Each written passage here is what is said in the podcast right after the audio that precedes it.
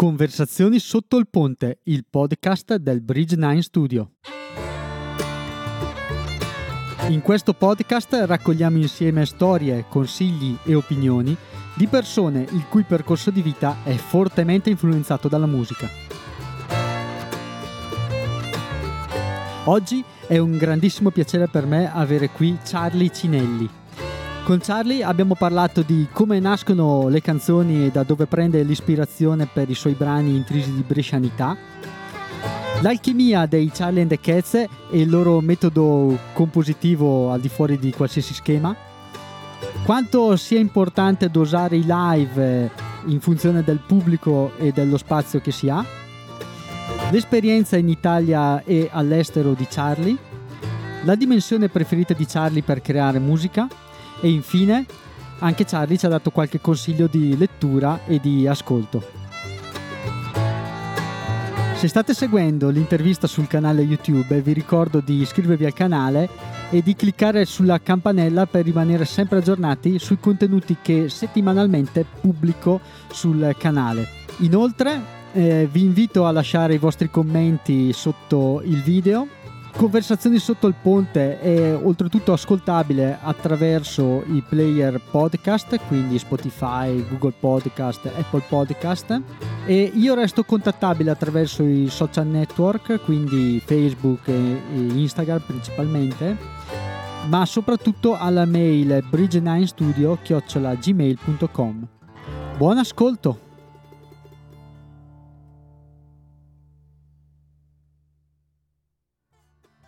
Ciao a tutti, buongiorno. Ciao. Ciao Charlie. si è già presentato. Oggi ho l'onore appunto di, posso dirlo, di avere un ospite alquanto speciale. Infatti è un'icona della musica di Brescia, ma anche uno dei personaggi che ha fatto conoscere Brescia in Italia e diciamo anche all'estero. Musicista completo e preparatissimo, bassista, contrabbassista, chitarrista, cantante, session man, sia in tv, che sul palco, frontman, intrattenitore, cantautore. Per me è un, enorme piacere, Charlie, averti qua. È un piacere per me. Intanto ci, ci, conosciamo e condividiamo la passione per la musica. Esatto. E questa è già una bella cosa di questi tempi. Sì. E in secondo luogo, io non sono un'icona, sono un maschio, sono un'icona. è capitato una, con un signore anziano qua della casa di riposo. Ho detto che io sto vicino alla casa di riposo a Sarezzo. In questo periodo abbiamo visto passare eh, ambulanze e carri funebri purtroppo. E questo signore mi diceva, a parte che eh, le mie belle del Tech, eh, però abbiamo concordato che l'alternativa non è granché, quindi è meglio diventare vecchi. È una, una gran fortuna al giorno d'oggi. Eh, sì. Ma diceva che quando gli davano del lei, si offendeva perché diceva, diceva del, a un maschio bisogna del lui, non del lei. e ha spinato tanto per cominciare la chiacchierata. Ascolta, quando, quando, tu hai accettato questa intervista qua, in verità eh, sono andato un po' nel panico, ho detto adesso cosa gli chiedo? Perché mi sono saltate in mente un sacco di domande e allora sono andato a spulciare anche un po' quella che è la tua biografia, che trovo, si trova su internet, eh. su Facebook, e sì. mi ha colpito un passaggio della tua biografia che dice mi piace il suono della mia Valley Arts nel Marshall imballato quando suono con i Cats e mi piace molto accarezzare anche la mia Gibson J200 per raccontare le storie in dialetto sì. ai concerti folk. E volevo partire appunto da, da quest'ultima, nel senso che eh, piace raccontare le storie, quindi essere un cantautore, ed è una cosa che tu di brescianità ne metti dentro nei tuoi dischi. E, ehm, appunto lo spie, si parla dello spiedo, la polenta con un T, eh, si parla di, della minestra, del mercato del paese, sempre anche comunque con il tuo umorismo che ti ha sempre contraddistinto. C'è un, un, album in particolare che ti piace, di cui sei particolarmente legato degli ultimi tuoi, diciamo, da solista, cantautoriali? Ma di particolarmente legato no, perché devo essere sincero, quando ho fatto le canzoni, era, è, un, è un processo strano perché la brescianità comporta anche essere eh, produttivi, essere attivi, far fatica a stare nel letto la mattina perché c'è quel senso di colpa da, da valigiano, poi figurate, no, che passate le 8, a meno che proprio sei arrivato a casa alle 8, ma c'è quella cosa di esatta cosa fa, lo fa. E io faccio, faccio un sacco di roba e oltre a scrivere canzoni scrivo anche musica per altre robe, comunque la canzone è un processo che eh, parte dall'idea che può essere una frase detta, può essere una poesia già scritta da qualcuno in dialetto, può essere eh, un'idea musicale che poi viene abbinata all'argomento giusto e la brescianità vuol dire questo, cioè continuare a macchinare. Eh, certo non, l'ispirazione non è una cosa che si va a cercare, se vai a cercare le parole è un po', un po forzata, secondo me le parole devono venire la, uh, la musica deve venire, no? bisogna essere capaci di prenderla e, e dargli una forma concreta. E la brescianità che contraddistingue diciamo, il mio operato è quella da, da Gnaro, perché da, da, piccolo sono cresciuto a Sarezzo, ho studiato a Sarezzo e sono partito poi dopo, dopo il militare, che ho cominciato ad andare in giro a fare musicista quindi eh, mi è rimasto nel, nel, nella mia cultura, mi è rimasto il paese, quindi quello che 50 anni fa, io sono 62 a novembre, quindi puoi immaginarti 50 anni fa come era la vita, anche, anche più. Eh, andavo a visitare regolarmente amici che avevano gli animali o avevano i campi o avevano eh, l'orto, era tutto basato sulla vita contadina, agricola e l'allevamento. Dopo è arrivato lo sviluppo eh, industriale, infatti da, il passaggio da, dal diciamo, periodo delle elementari a quello delle medie ha visto eh, crescere la tecnologia. Anche mio papà stesso lavorava in una, in una ditta di, che faceva stampi per la plastica, per le materie plastiche. Col tempo poi ha messo su una, una sua officina nella quale ho lavorato anch'io e anche mio fratello Giorgio. Quindi era normale, questo era, era l'iter eh, solito del, del, paesano Valtrumplino di Sarezzo, ma non solo Valtrumplino, a Cavuno, a Sabino, perché soprattutto di paesano. Ehm, stavo dicendo che questa è, questo è stato il passaggio, perché poi si è dovuti abbandonare un po' tutti eh, quello che era la vita rurale per la vita invece officina e scuola e officina si faceva. Io andavo a scuola e il pomeriggio si andava in officina. La sera si usciva, ma chiaramente si erano un po' stravolti. Eh, però ho cominciato a appassionarmi alla musica e lì è cominciato il, lo sbilanciamento tra, eh, tra il lavoro e andare a suonare. Per noi, eh, provinciali, paesani, la musica è una cosa destinata a rallegrarci magari dopo una bevuta in osteria o dopo una cena, una cantata e buonanotte, una fisa massima. Quindi l'idea 40 anni fa di fare il musicista professionista era un po' sballata. poi vedere le reazioni di, dei genitori, che poi tra l'altro avevano appena avviato l'attività alla quale si aspettavano che partecipassero insieme con mio fratello questo poi il quadro. E la brescianità si trova nelle canzoni per questi motivi, questo background. E, e gli argomenti sono sempre stati quelli.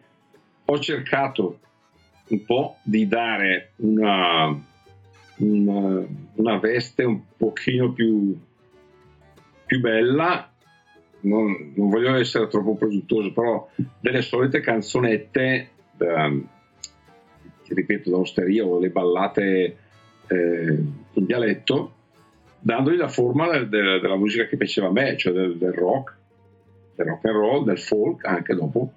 Questo è stato un po' il processo che mi ha portato poi a, a, a inventarmi queste, queste, cose. Chiaramente poi facendo anche il musicista il tutto si è, si è un po' lievitato, ha tutto lievitato, fino a che alla fine ho abbandonato di fare il musicista per altri per dedicarmi a a te.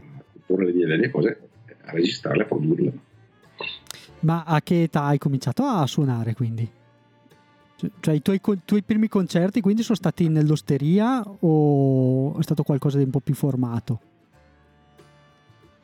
Domani. I primi concerti si facevano tra amici verso i 16 anni, si trovava eh, con la chitarra chi aveva i bonghi, chi aveva il cilum e chi no, le ragazze, eh, l'ambiente era quello.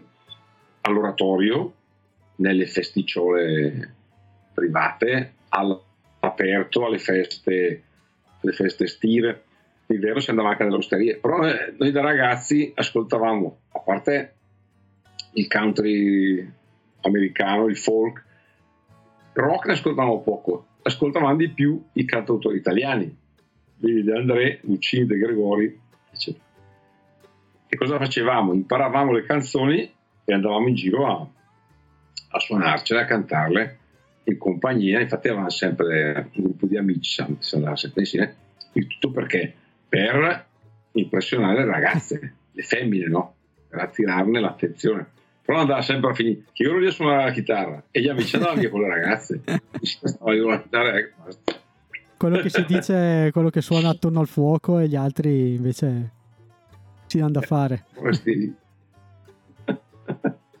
e questo è, quindi è quello che è, diciamo è questa ambientazione che hai riportato poi nei tuoi dischi da cantautore, immagino, più che nei Charlie and the Cats. Sì, più che nei Charlie and the Cats, perché i Charlie and the Cats sono quella, quell'esperienza, quella scoperta bellissima, esplosiva, di questa combinazione chitarra, basso, batteria, ci siamo trovati per caso, ripeto perché non è che, che abbiamo pensato, facciamo così, facciamo così, siamo così, è un tutto per caso. Io fino a quell'anno lì, fino all'89, 89-90, sono stato all'estero, abitavo in Inghilterra, sono tornato a casa, ho cominciato a suonare il basso, io sono sempre suonato il basso, eh, nell'orchestra ritmica RAI, quella che c'era in Corso Sempione, c'era perché dopo un po' di anni non c'è, non c'è più stata, l'hanno smantellata. Poi suonavo anche nelle, nelle orchestre di Mediaset, anche produzioni Mediaset, perché io non ero fisso in Rai, solo così a contratto. No? Poi da lì ho conosciuto dei musicisti bravi, delle persone in gamba, tipo Alfredo Volino, batterista, mi ha voluto con sé per fare un sacco di lavori, per fare delle tournée, per lavori in studio, per fare un progetto nostro per la Warner addirittura. Quindi è stato un pezzo denso di, di, di esperienze eh, lavorative, ma anche di svago con i the Cats. Che tipo se io tornavo da, da una tournée con, con Renato Zero, con Cocciante, quello che era, e non vedevo l'ora di rimbracciare la chitarra elettrica alla Valley Arts appunto per sfogarmi un po' e fare queste canzonacce misto di dialetto e inglese che pure mi, mi ero inventato per, così per ridere invece è una cosa che funzionava bene perché si, si sposava bene col rock. E, ripeto la formula con Alan Farrington Cesare Valbusa la batteria io la chitarra che Alan suonava il basso e le due voci nostre si fondevano benissimo, era completa, era una formula completa, c'era il ritmo, c'era l'armonia, c'era un po' di violenza rock e c'erano le voci e c'erano dei messaggi molto eh, divertismanti, non c'era niente di impegnativo. I nostri slogan erano tutti legati al divertirsi, a, a far festa e, a, e all'amore alle donne. Questi che, che, anno era, che anno era? Erano 90? Giù di lì? Primi 90, anni sì. 90. Primi anni 90 abbiamo formato, prima eravamo un duo, io e Alan, per un annetto siamo stati un duo. Facevamo i vari locali, Brescia provincia, anche, anche fuori, mi ricordo una volta siamo andati addirittura in un piano bar.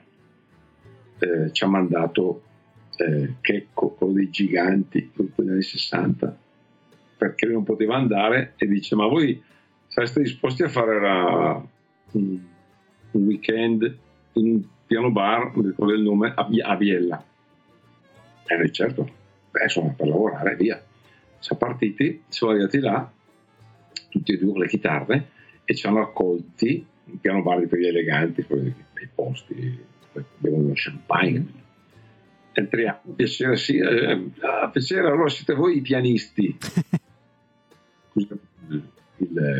direttore, non so chi. Noi ci siamo guardati e abbiamo detto certo, siamo noi.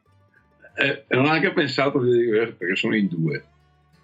Perché Checco è un pianista di piano. Certo dopo aver fatto la sua esperienza con i giganti, dopo è rimasto a fare il musicista in orchestra e piano bar. Quindi questi si aspettavano i pianisti. Allora, eh, appena il direttore ci ha mostrato il posto e, e come organizzarsi, è andato via. Alan fa: mo che famo? e poi mia, due o tre canzoni al solo col piano. Aiuto, aiuto perché dopo la sala si è riempita di gente tutta elegante. C'erano delle coppie, delle, delle compagnie, ma tutti, sei quelle belle persone, tutti eleganti, con i fiuti bei abbronzati, e noi invece do strahu, erano due straccioni, nel senso eh, abbiamo pensato di fare una canzone di Elton John, una delle più commerciali, capito? Una di Orietta Berti. È quello che ci arrabattavamo a fare e io al piano. No, la cosa al momento è dato un po' di, quando abbiamo cominciato a suonare e Anna con la chitarra, un po' di gente si è girata a guardare come dire che sta suonando. E io ero là con le mie mani da, officina, tra, no, no, e, però dopo due o tre canzoni, per fortuna Alan cantava bene, dopo due o tre canzoni è andata a finire, l'abbiamo buttato a sorridere per forza. e abbiamo fatto le nostre canzoni cioè le nostre cose che facevamo al tempo, tipo Tafala Mala Mola Mala, ah, proprio... eh, Passa, cioè, cioè, Vagina. Ah, ci avete buttato dentro in vostra, insomma. Certo, anche in dialetto, un po' di tutto. e la serata top, top, veramente bella. Quindi abbiamo fatto venerdì, sabato, domenica in sto piano bar e ci hanno voluti tutto il mese, capito? Quindi eh, per dire, no? E dopo però un po' di tempo dopo questa esperienza, abbiamo trovato Cesare, Cesare Valbusa, che è capitato una sera per caso a una festa a Botticino, mi ricordo. Piacere, sono Cesare, batterista. Ah, abbiamo parlato di voi. Sai, anche io sono andato nell'orchestra. Ah, sì, anche tu dello st- della stessa orchestra, capito? Musica da ballo. Ma siete qua a suonare, ma facciamo una suonata insieme. Certo, eh, ho qua la batteria. Pronti? batteria sul palco, chitarra al basso, io suonavo il basso insieme alla chitarra. E cosa facciamo? No, non lo so. Abbiamo improvvisato. È uscito subito quella roba lì. Quella roba lì non si può spiegare.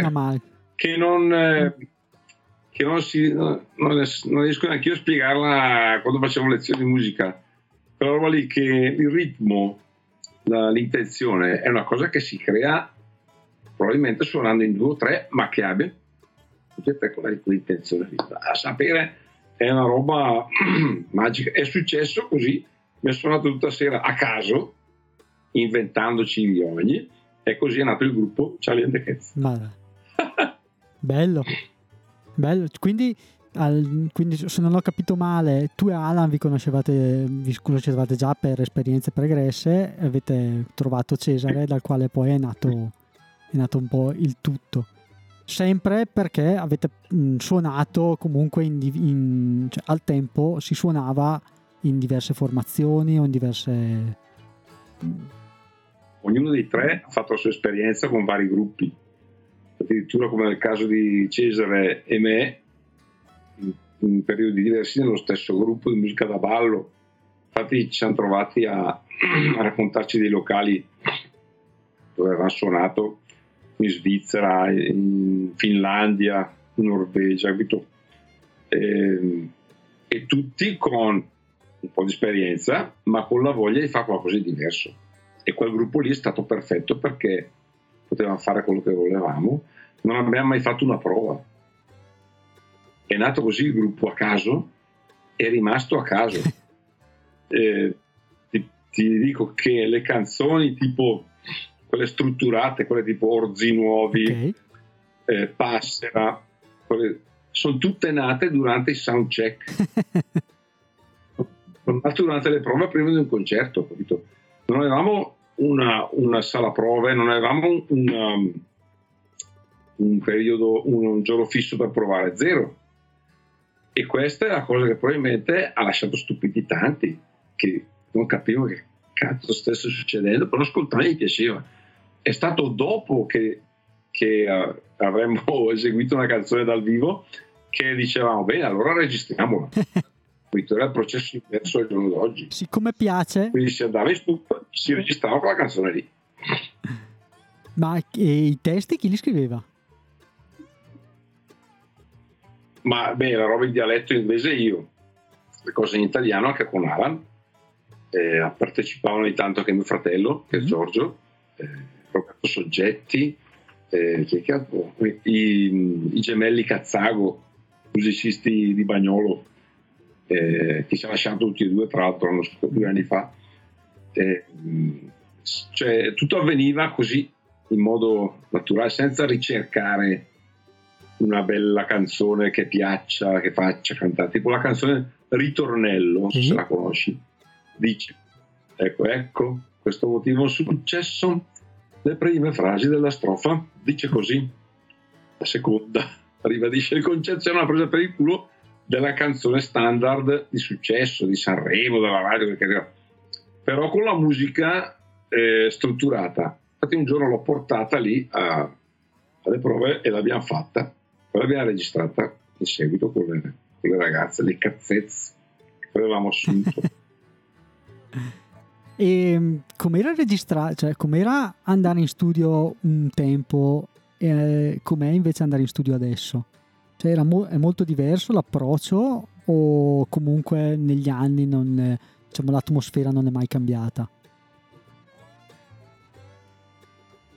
Allora andare in studio una volta per me voleva dire andare a lavorare, quindi andare a fare quello che mi veniva detto, quello che mi veniva chiesto, farlo al meglio, cercando di registrare il basso nel modo migliore possibile.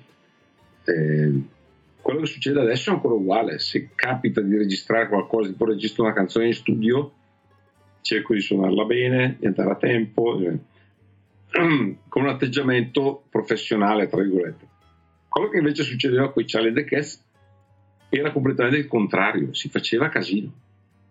Non c'era una, una regola fissa, era tutto un po' una, un caos, però un caos in qualche modo organizzato, che alla fine rendeva, è tipo bella, bella, ah, forte, però alla fine ecco, tac, fatta. Non si capiva come, avevano fatto, ma era fatta registrata la canzone, poi si mandava chiaramente, poi lì eh, noi registravamo, poi ci voleva, ci voleva la personcina, il, l'addetto mm. al mixer che metteva a posto tutto. Certo. No? Quindi, e poi ci passavano loro. Quindi i dischi dei Challenge Cats sono tutti in presa diretta, mi viene da pensare. No, qualcosa abbiamo anche sovrainciso, okay. anche eh, da casa, pezzo qua, pezzo là ma la cosa è, quasi tutto fatto appunto in casa. Primi, le prime canzoni in studio vere e proprie le abbiamo fatte nel 92-93, eh, qualcosa di Orzi Nuovi sembra, Orzi Nuovi e Baciami l'orso, quei dischi sì, sì.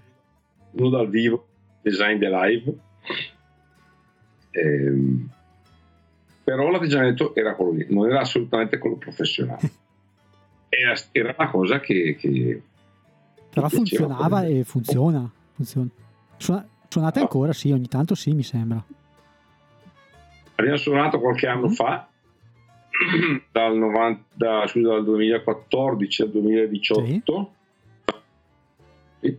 Abbiamo fatto 3-4 anni di concerti a quelli siamo divertiti, abbiamo fatto ancora un paio di album eh, bello suonare da, eh, dal vivo. È chiaro che eh, dopo c'è un'aspettativa, questo è un altro aspetto de, di chi scrive canzoni, c'è un'aspettativa.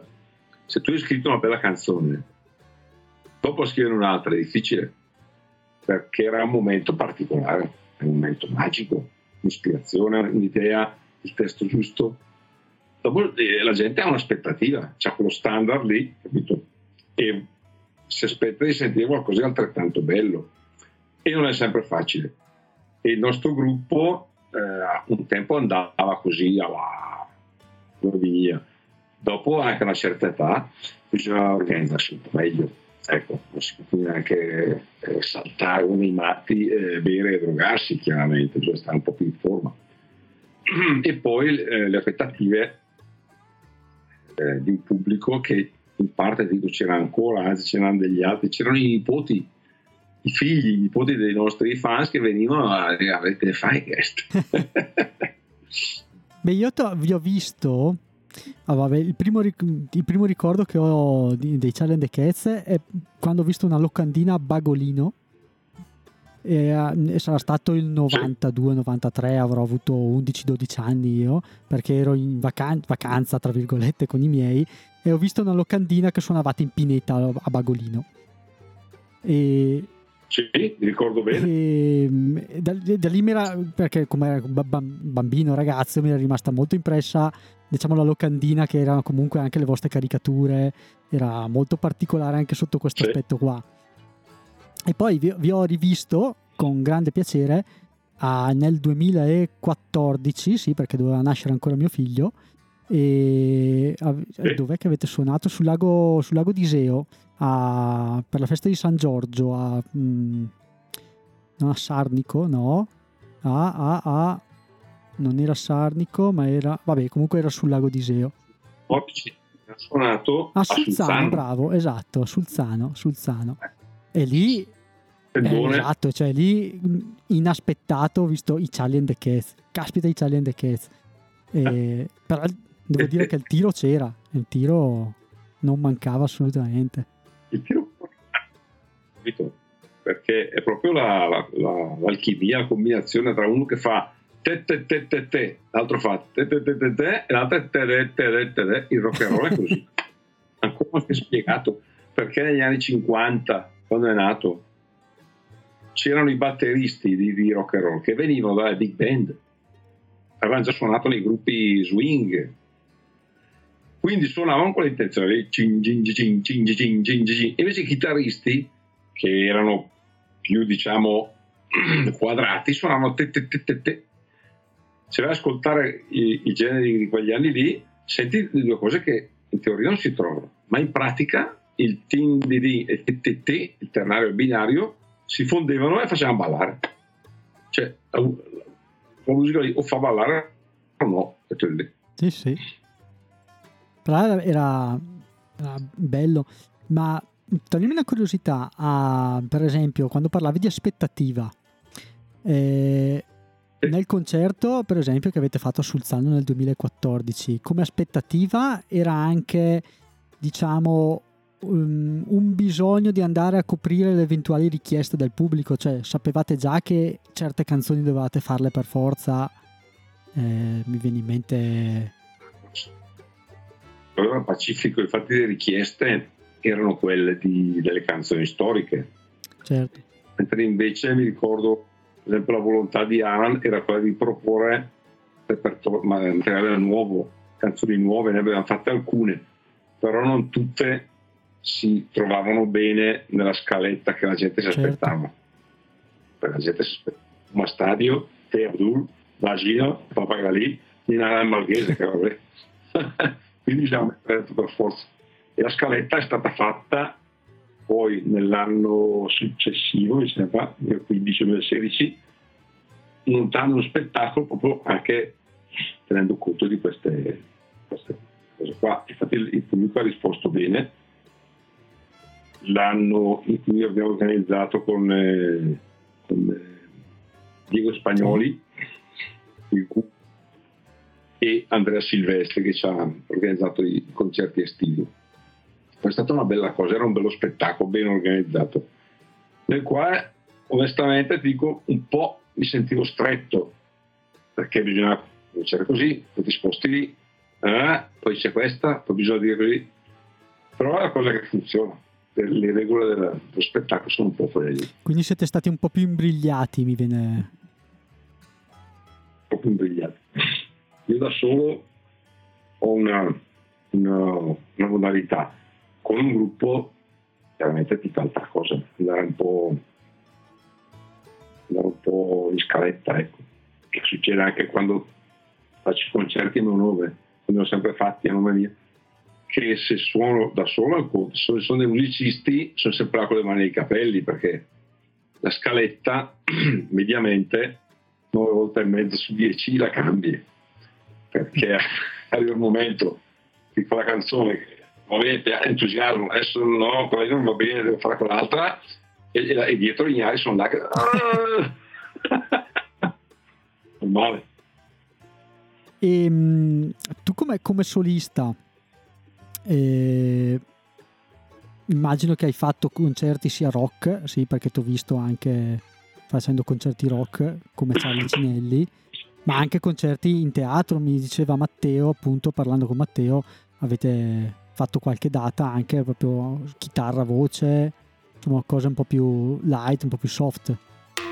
Purtroppo da questo punto in poi l'audio non è perfetto a causa di una scarsa connessione, ma vi consiglio comunque di tendere l'orecchio per ascoltare l'approccio che Charlie ha durante i live.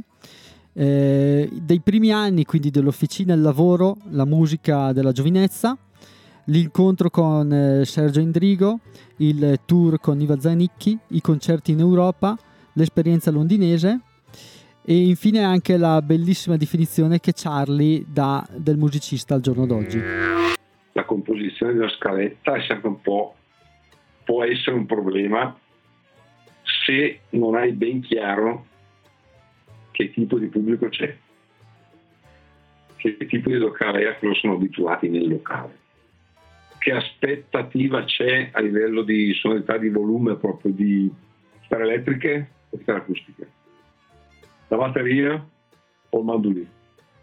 La fisarmonica, eh, allora, siccome io ho fatto il rock fino al 98 e poi ho cominciato la mia carriera solista con degli album folk, quindi di sonorità completamente diverse, anche di indirizzo completamente diverso, cioè quello della canzone d'autore, usando testi miei, ripeto anche di mio fratello, ma anche poesie di, di, di autori bresciani esistenti e non, e mescolando il tutto in una salsa eh, acustico, folcloristico, cantautorale, nel senso che mi piaceva quella sonorità lì, chitarra acustica, mandolino, violino, fisarmonica, contrabbasso, c'è stata anche la batteria, poi man mano adesso la batteria ha assunto un aspetto marginale, mm, concentrandosi di più, concentrandomi di più sulla storia da raccontare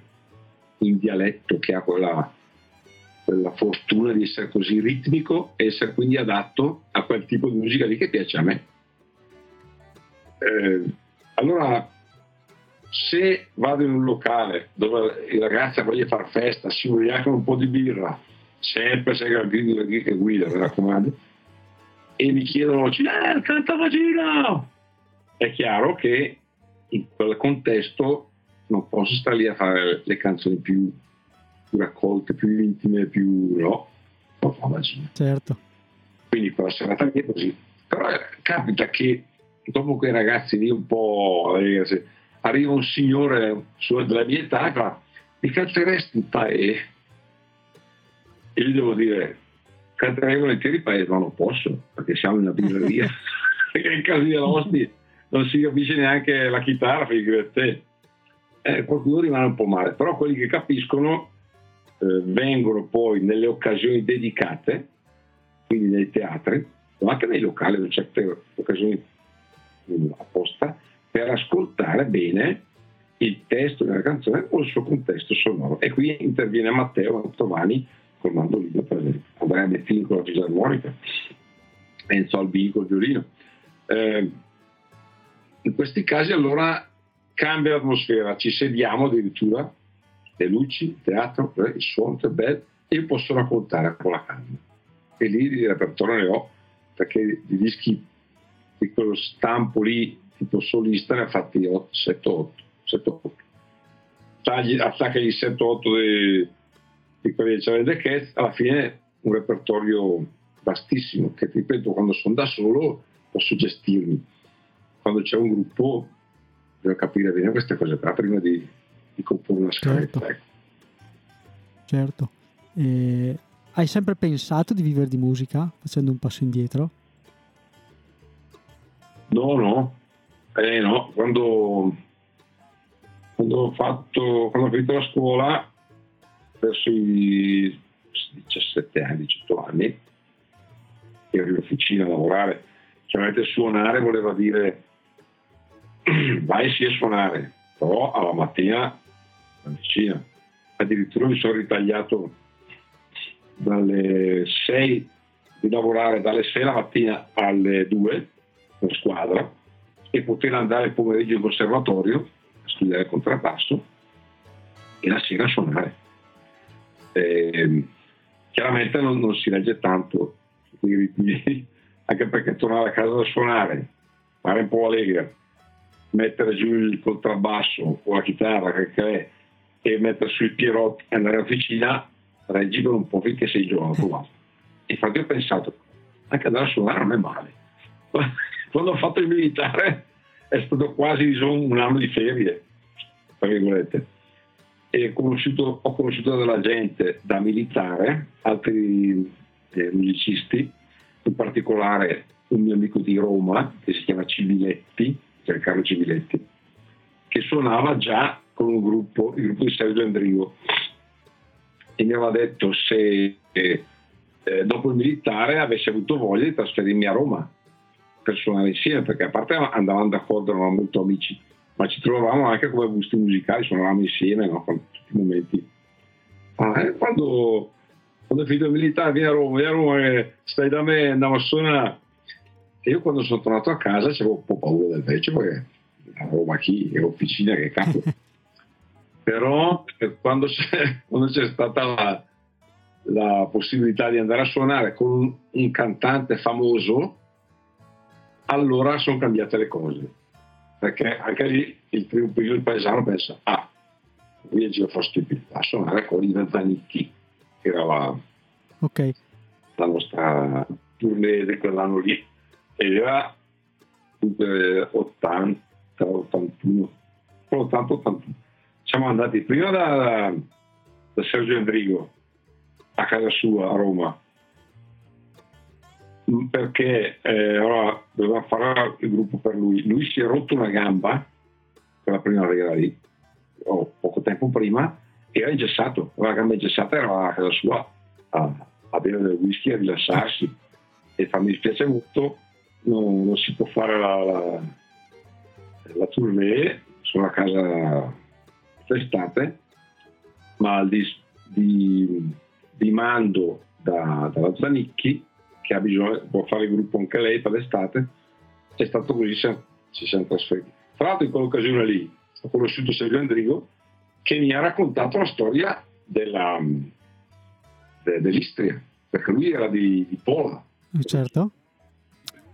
Il primo lavoro è stato con la Zanicchi, dove io suonavo l'altro anche il sax, eh, malamente però da lì poi sono tornato e ho fatto anche l'insegnante di musica alle medie, sono stato con un altro gruppo in giro per i locali mezza Italia, fino a che l'idea di andare con un gruppo di musica da ballo fisso eh, che suonava tutte le sere mi ha fatto un po' scattare il, la molla di tutte le sere, che bello.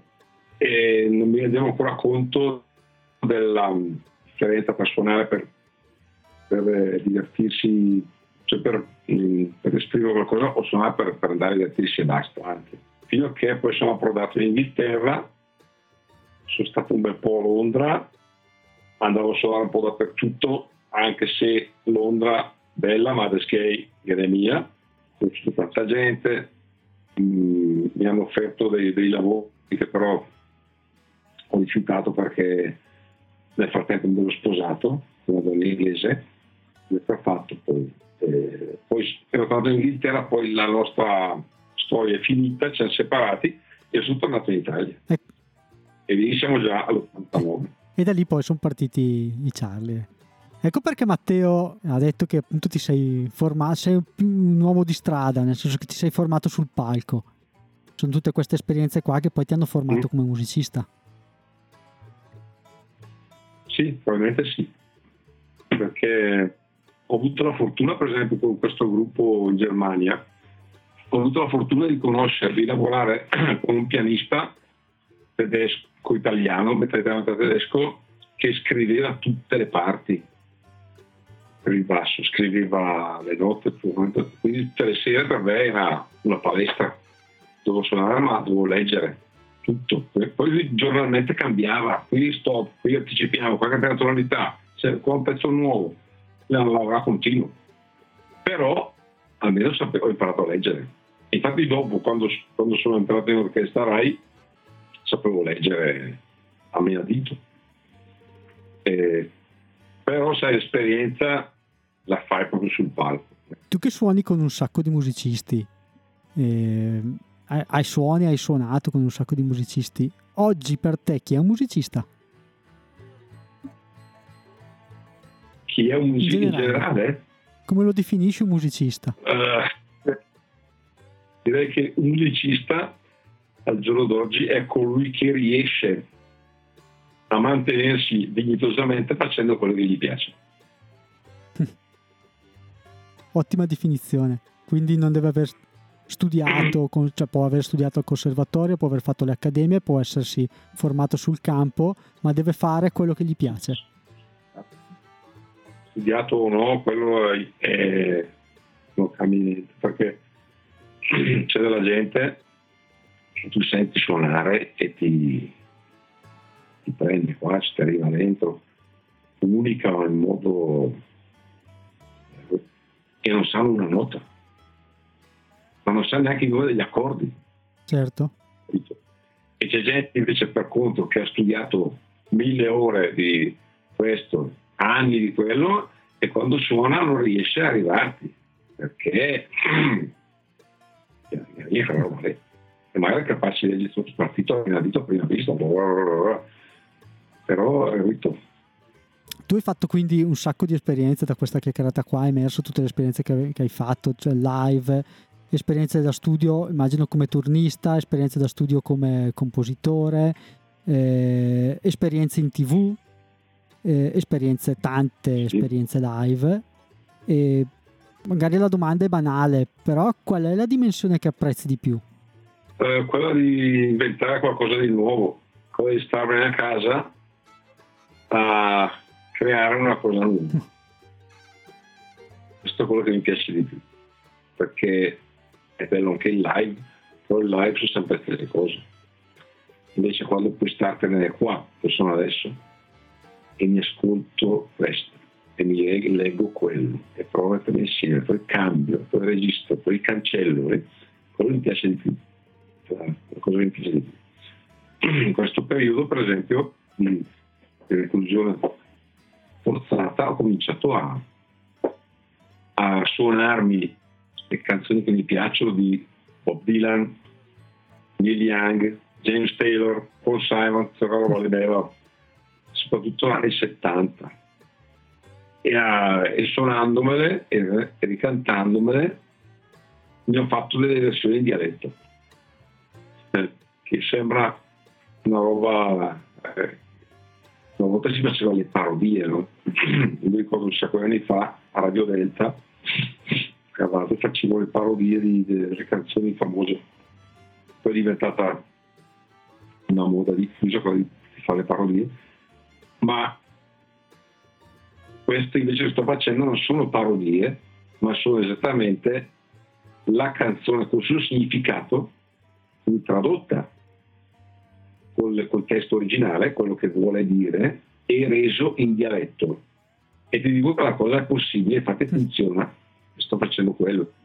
In italiano non... alcune fanno un po' ridere.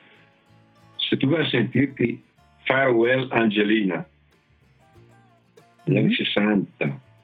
rifatta per editoriale da Bobby Solo, sentirai Addio Angelina una canzone d'amore che dice addio Angelina, me ne vado, adios.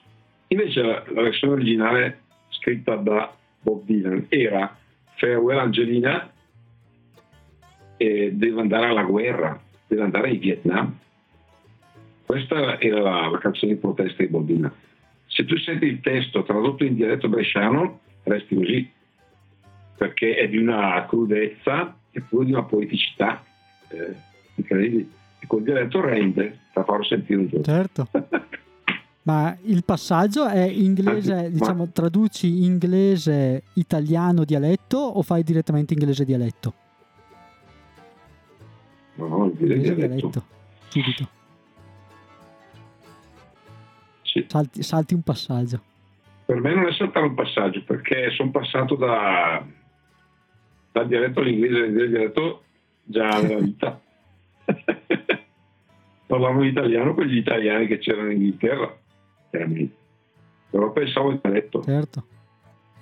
Due, due- due album da consigliare, così a freddo, Eh, Harvest di Neil Young ok? e poi eh, così a freddo mi piaceva molto Nursery Crime dei Genesis. Un libro da consigliare? Uff, ce ne sono troppi. porco. Primo che ti viene in mente, può essere di ispirazione a tanti. Sì, eh, di Raymond Carver, Cattedrale. Andrò a spulciare allora. Niente Charlie, io ti ringrazio molto per questa chiacchierata. Eh, è stato bello ascoltare un sacco di esperienze, un sacco di, di storie. Piacere, grazie a te per la pazienza, perché io dopo comincio a chiacchierare con No, no, ma di- non ti preoccupare. Niente. A me piace, ascolto, ascolto volentieri. Beh, saluto te, saluto Ciao, Arrivederci quando si potrà fare il live Esatto. anche. speriamo presto.